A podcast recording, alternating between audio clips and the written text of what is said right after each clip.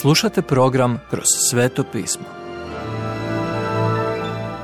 Poštovani slušatelji, dobrodošli u radio program Kroz sveto pismo. U današnjem programu razmatramo Evanđelje po Ivanu, autora Venona Magija. Što znači ostati u Kristu? Ivan 15. U periodu između boravka s učenicima i Gecemanije, Isus aktivno poučava ljude te se moli svome ocu.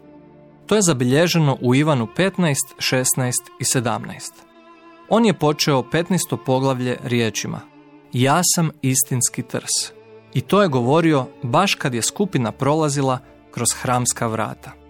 Bila je pasha, a vrata su bila otvorena cijelu noć. Bila su to predivna brončana vrata sa izrađenom zlatnom trskom protkanom kroz njih, koja su predstavljala izraelski narod. Vidi psalam 88 i 9 i Izaiju 5, 1, 7. Vidjevši to, Isus kaže Ja sam istinski trs, a otac moj vinogradar. Isusove riječi bile su revolucionarne. On govori ljudima čiji korijeni sežu duboko u starom zavjetu da religija ili nacionalnost nisu važne. Mnogo je važnije biti u zajedništvu s njim. U ovom slavnom odlomku opažamo tri važne riječi. Prva je riječ na. Isus kaže, svaka loza na meni. Ako želimo biti spašeni, onda moramo ostati na trsu, odnosno u Kristu. Primijetite i riječi rod i ostati. Ako ostajemo u Kristu, donosimo mnogo roda.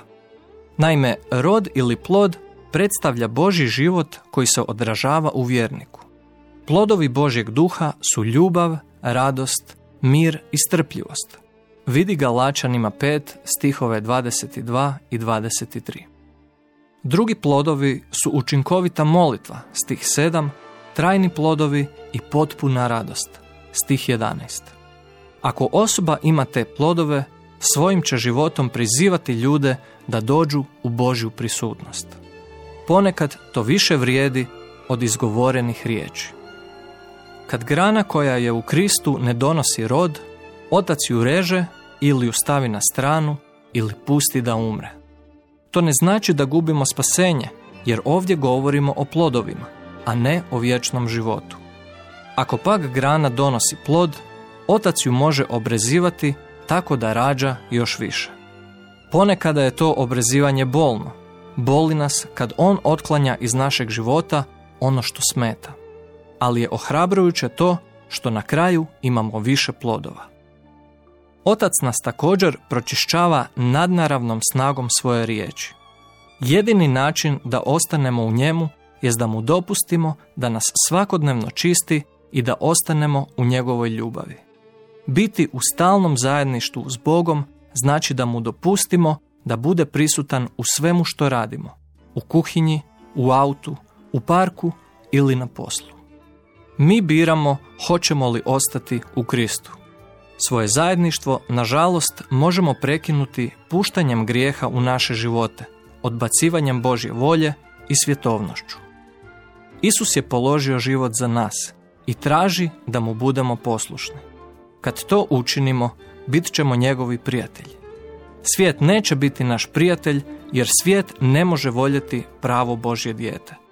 Svijet, naprotiv, voli tamu. Kad gospodin upali svjetlo, štakori i zmije i kukci se nastoje zakloniti. Oni mrze svjetlost i onoga koji svjetlost pali. Isus je sve to rekao kako bi utješio i ojačao učenike koji su bili na putu koji vodi do Gecemanskog vrta i najvećeg testa njihovog života.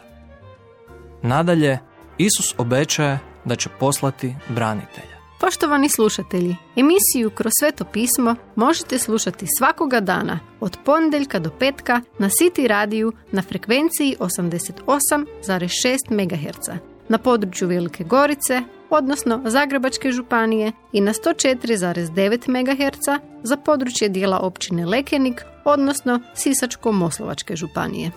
Pozivamo vas da nas posjetite na mrežnom mjestu ttb.twr.org i www.kršćanskiradio.org gdje možete poslušati dužu verziju programa kroz sveto pismo. Do slušanja.